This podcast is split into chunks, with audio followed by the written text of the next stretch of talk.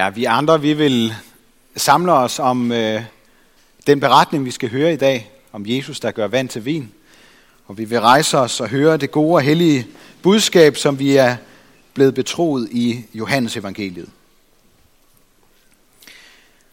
Den tredje dag var der bryllup i Kana i Galilea, og der var Jesu mor med.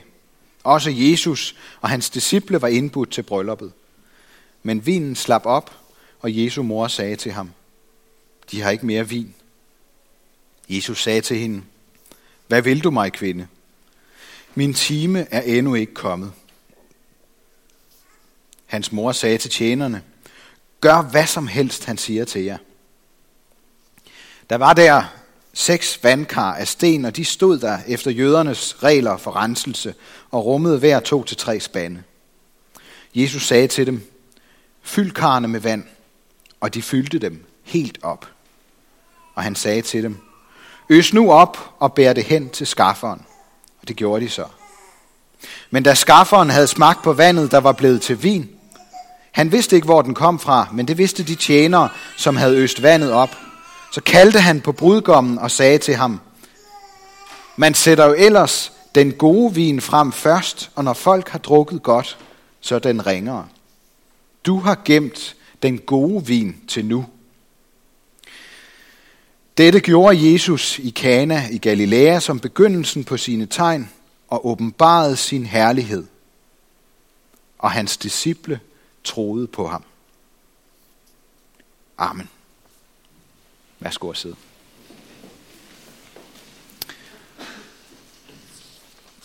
Vi vil bede en bøn sammen. Jesus, tak fordi du ikke bare blev født julenat, men du kom også og var menneske, var med til bryllup og deltog i menneskers glæder og sorger og mærkede livet på din egen krop. Men tak også fordi du vil mere end det, at du også vil forvandle vores liv indenfra. Jeg beder om, at vi må tro på det. Jeg beder om, at du vil sende din helligånd over os, ligesom du kom over Eli her i begyndelsen af gudstjenesten. Minder os om, at vi har fået helligånden, når vi er døbt til at tilhøre dig. Jeg beder dig for alle børnene, og for Frida og Martha og Eva, som Øh, laver noget sammen med børnene. Bed om, at det også må blive en god tid for dem. Og de også må kunne glæde sig over at høre om det under, du gør.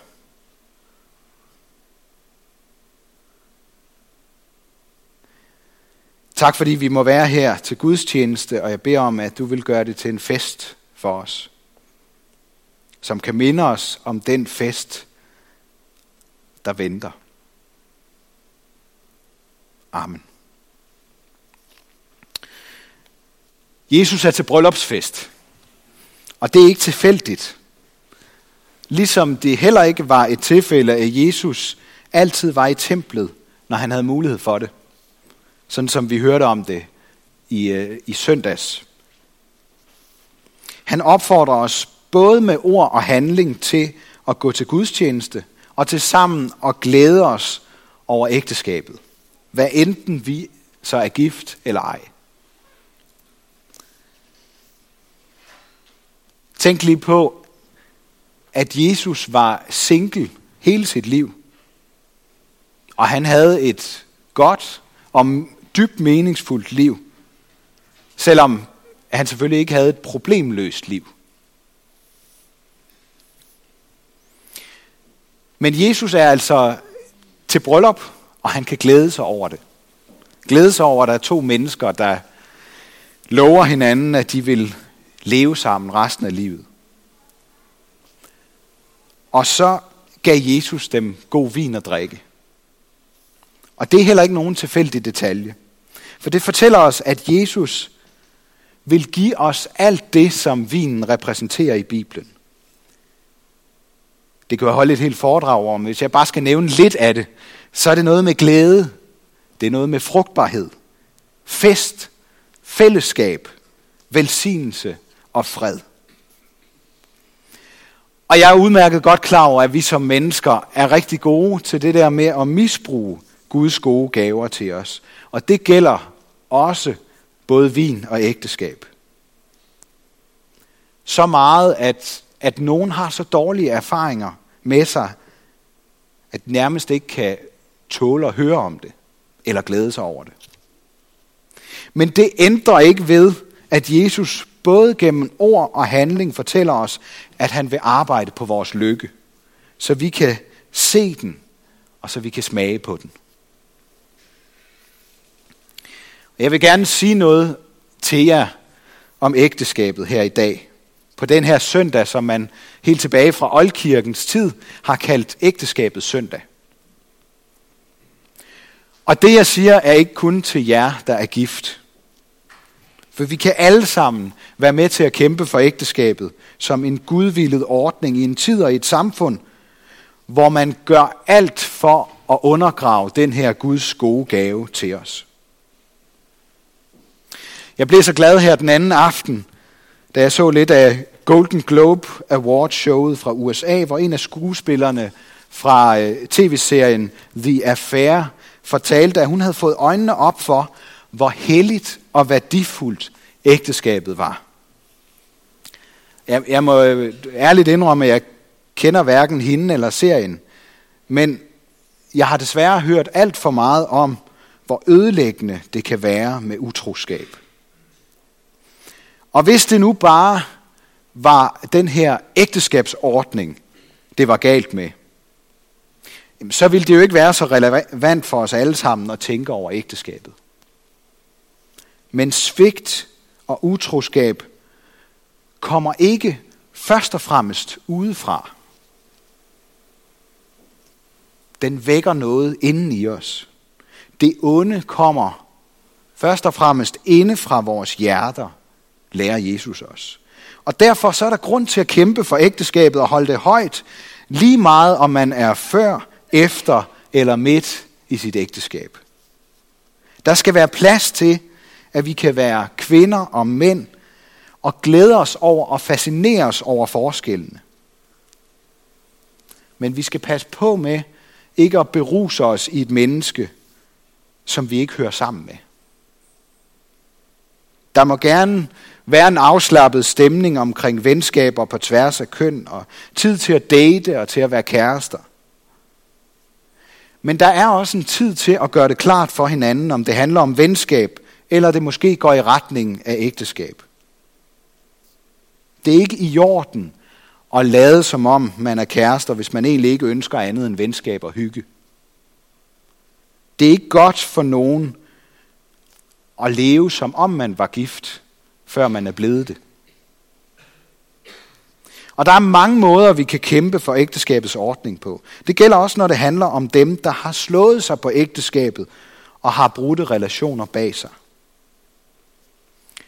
At kæmpe for ægteskabet, det handler også om at anerkende de tab og sår, der kan gøre det svært at se det gode i en ordning, der har gjort mest ondt. Det er at være der for dem, der er alene. Der findes ikke nogen perfekte ægteskaber. Og det handler jo simpelthen om, at vi som mennesker ikke er perfekte. Men kunne vi bare forsøge at være lidt bedre til at være brudte sammen? Som der var en, der mindede mig om for nylig gennem en sang. Kunne vi ikke bare forsøge at være brudte sammen? Alternativet til at forsøge at være brudte sammen, det er, at nogen af os bryder sammen og ikke kan være med i fællesskabet. Eller føler sig fordømt eller set ned på, fordi man måske har brudte relationer bag sig. Det var heller ikke et perfekt bryllup, det som Jesus var med til dengang. Salen var fuld af brudte mennesker. Ligesom herinde i dag og så slap vinen op. Jeg tror, vi er mange, der kender, kender det. Det der med, at glæden kan slippe op. At festen slutter alt for tidligt. Før i tiden, der følte jeg mig velsignet. Men nu, nu er det anderledes. Og så får jeg lyst til at smide det hele på gulvet og droppe min drøm om et lykkeligt liv. Måske ægteskab og familier og så videre. Og når vi måske som Jesu mor nævner det for Jesus, eller råber til Gud i frustration, ja, så møder Jesus os med en afvisning. Sådan kan det lyde i dag. Sådan kan det lyde, som om han møder Maria. Hvad vil du mig? Siger han til Maria. Min time er ikke kommet endnu. Og det kan lyde som en hård og blank afvisning. Og vi kan også have den oplevelse i dag. Men Jesus giver sin mor og os et enkelt ord med håb i. Han siger, min time er endnu ikke kommet. Den kommer. Han er i gang med at gøre vand til vin. Endnu. Han er i gang med det. Ofte så tror jeg, at vi øh, forestiller os eller drømmer om, at vores relationer bare bliver bedre og bedre sådan af sig selv. Vi må håbe, det bliver bedre i morgen. Jeg vil godt indrømme, at jeg kan, jeg kan personligt nogle gange praktisere den teori, og så vente på, at en anden gør noget, eller at der sker noget magisk. Sådan som øh, vi ofte ser det i film. Så sker der jo et eller andet, og så pludselig bliver det hele fantastisk godt. Jeg tror også, vi har en tendens til at tænke storladent om ægteskabet. Måske endda sådan lidt sentimentalt eller mystisk om det med kærlighed. Det er i hvert fald ikke noget, man kan arbejde på, så, så, så er man helt galt på den. Og når den her måde at tænke om ægteskab og parforhold på tager overhånd, så deler det os groft sagt op i to grupper. Dem, der elsker at svælge i det og drømme sig hen på den ene side, og dem, der begynder at tvivle på kærlighed og ægteskab, og rent ud sagt ikke længere kan holde ud og høre på det. Paulus, der er kendt og citeret for nogle af verdenshistoriens smukkeste ord om kærlighed i 1. Korintherbrev kapitel 13. Man hører det ofte til, til bryllupper og sådan noget. Det er den samme mand, det er også Paulus, der kan få os ned på jorden igen. Forelskelse kan få os til at flyve på skyerne, men kærlighed holder sig til det jordnære. Jesus sad ikke i himlen og sang kærlighedssange. Han kom til jorden, og han blev menneske for at kæmpe kærligheden ind i en brudt verden fuld af brudte mennesker. Og jeg skal lige hilse og sige, at der skulle noget af et stykke arbejde til. Det tog hele hans liv. Ja, det tog livet af ham. Og kæmpe kærligheden ind i vores verden. Han skabte ikke en folkebevægelse, der sang om peace, love and harmony. Hans kærlighed blev til handling. Han gjorde vand til vin i rigtige menneskers liv. Kærligheden skal være oprigtig. Den skal afsky det onde. Den holder sig til det gode. Vær hinanden hengivende i broderkærlighed. Kappes om at vise hinanden agtelse. Vær ikke tøvende i jeres iver. Vær brændende i ånden. Tjen Herren. Glæd jer med de glade. Og græd med de grædende. Hold sammen i enighed. Stræb ikke efter det høje, men hold jer til det lave. Tag opvasken og gå så ud og køb blomster og gaver og find på overraskelser. Det er så jordnært, det Paulus fortæller os her. Lad være med at gøre det til et eller andet stort og fantastisk og øh, vanvittigt. Hold jer til det lave. Arbejd. Kæmp for kærligheden. Hold op med at drømme dig til frustration over, at der mangler noget i dit ægteskab eller parforhold. Eller her i kirken. Gå i gang med at gøre noget ved det. Elsk dine relationer og bed Gud om at gøre det lidt, du kan begynde med til noget stort. Jeg synes, det er lidt underligt, at, øh, at Johannes ikke virker til at være særlig optaget af det her under. Altså vand og så til vin. Der, der er ikke andre, der har gjort det siden. Det, han, han nævner det sådan i en lille bisætning, at skafferen smagte på vandet, som for øvrigt forresten var blevet til vin. Og så kaldte han på brudgommen for at få en forklaring. Men vi får jo ikke nogen forklaringer eller detaljer. Vi får ikke andet at vide, end at det skete. Og det tror jeg i hvert fald, der er to gode grunde til. For det første, så tror jeg, det er fordi Jesus elsker at få os til at undre os. Hvis vi holder op med at undre os, så bliver vi først for alvor ligeglade med det hele og utaknemmelige. Og sådan er det også i dag, når vi fejrer dåb og nadver. Det ser så almindeligt og ligegyldigt ud. Og vi gør det jo bare igen og igen, søndag efter søndag. Vi må rigtig gerne undre os over det. For det er Guds helt egen skjulte måde at vise sig på. Det er det første, den første grund. Det andet, som det leder os frem til, det er, at jeg tror, Johannes vil fortælle os, hvorfor vi skal fejre fest med vand og vin om søndagen uge efter uge. Hvorfor kan vi ikke bare nøjes med at snakke om, hvad Jesus engang gjorde for at frelse os? Det er fordi, vi skal lægge mærke til det, vi ikke kan se eller forstå. Underet. Til den forvandling, som Jesus ønsker at gøre i os. Han vil, i øvrigt ikke kun om søndagen, men gennem hele ugen, så vil han bevæge os fra vand til vin. Fra Jordans ørken til fest i Kana. Fra dåbens indgangsdør til måltidsfællesskabet gennem nadverens brød og vin. Fra vores egen ørken til den glæde, fest og velsignelse og fred, som han har til os.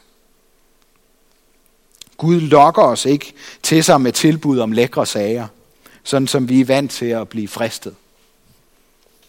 Han gemmer den gode vin til sidst. Og det så hans disciple, fortæller Johannes.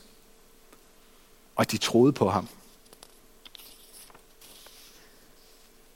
Det betyder, at det under, som Jesus gjorde den bryllupsdag, det under, det blev plantet i deres hjerter.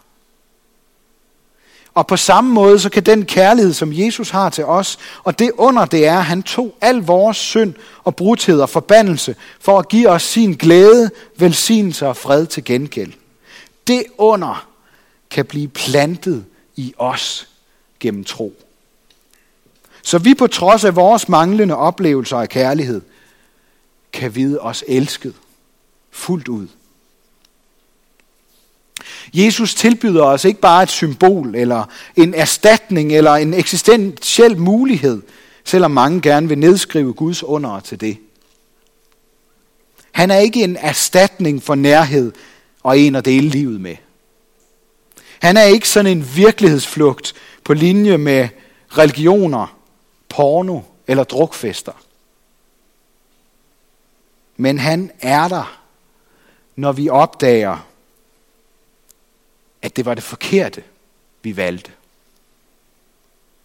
Han er lige ved siden af os, midt i bedraget, fortrydelsen og ensomheden.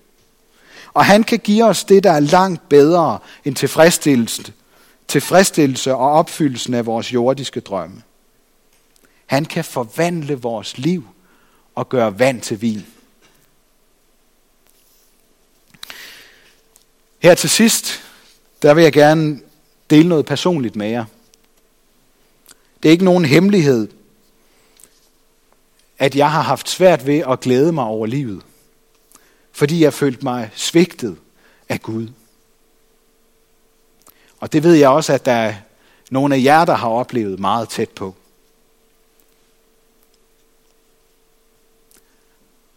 Og dengang, der havde jeg bare brug for at vide, at jeg stadigvæk var et Guds barn. Og det ikke var mere min end andre menneskers skyld, at jeg var ramt af barske livsvilkår.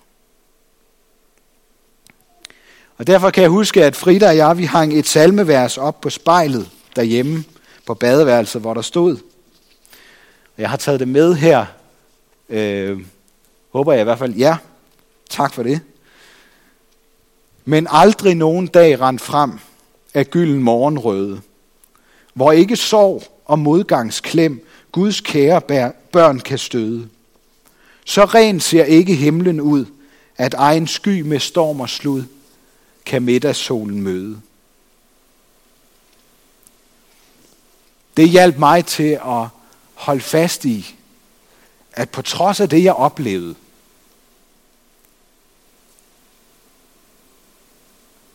så var jeg stadigvæk Guds elskede barn. Og først lang tid efter, så kunne jeg hænge et vers mere op fra den samme salme, og vi skal synge den om lidt her efter prædiken. Men når du inden døre er, Jesus, lad dig bryde med trussel frem, en modgangshær, den dog dit vink må lyde. Du vil omvende korsets stand, og glædens vin for sorgens vand i vores hjerter gyde. Selv Jesus måtte kæmpe kærligheden ind i verden. Og når han gør det, og vi giver ham lov til at gøre et under, så kan vores undren over, hvorfor han ikke altid griber ind, give plads til taknemmelighed over alt det gode, han giver os midt i de livsvilkår, vi hver især indimellem lider under og undrer os over. Når vores vin eller vores glæde slipper op, så vil Jesus komme med sin egen vin, der kan vække en endnu dybere glæde. Han vil skabe tro i vores hjerter, når vores tillid til ham er sluppet op.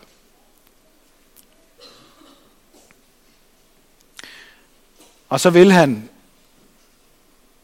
og det vil jeg gerne have, at I alle sammen tager med jer hjem fra gudstjenesten i dag og husker på. Jesus, jeg ved, at, øh, at børnene, de har også fået det at vide til børnekirke i dag. Jesus vil skabe en fest, hvor alt det gode aldrig slipper op. Jesus vil skabe en fest, hvor alt det gode, vi kan forestille os, aldrig slipper op. Som det første tegn til brylluppet i Kana er et glimt af Guds rige, så er nadverens vin en smagsprøve på, hvad der venter den, der ser og smager, hvem Jesus er.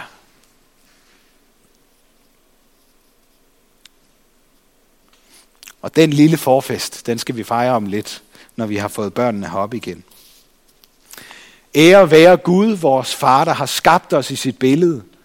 Ære være Guds søn, der tog vores straf, så vi kan slippe fri.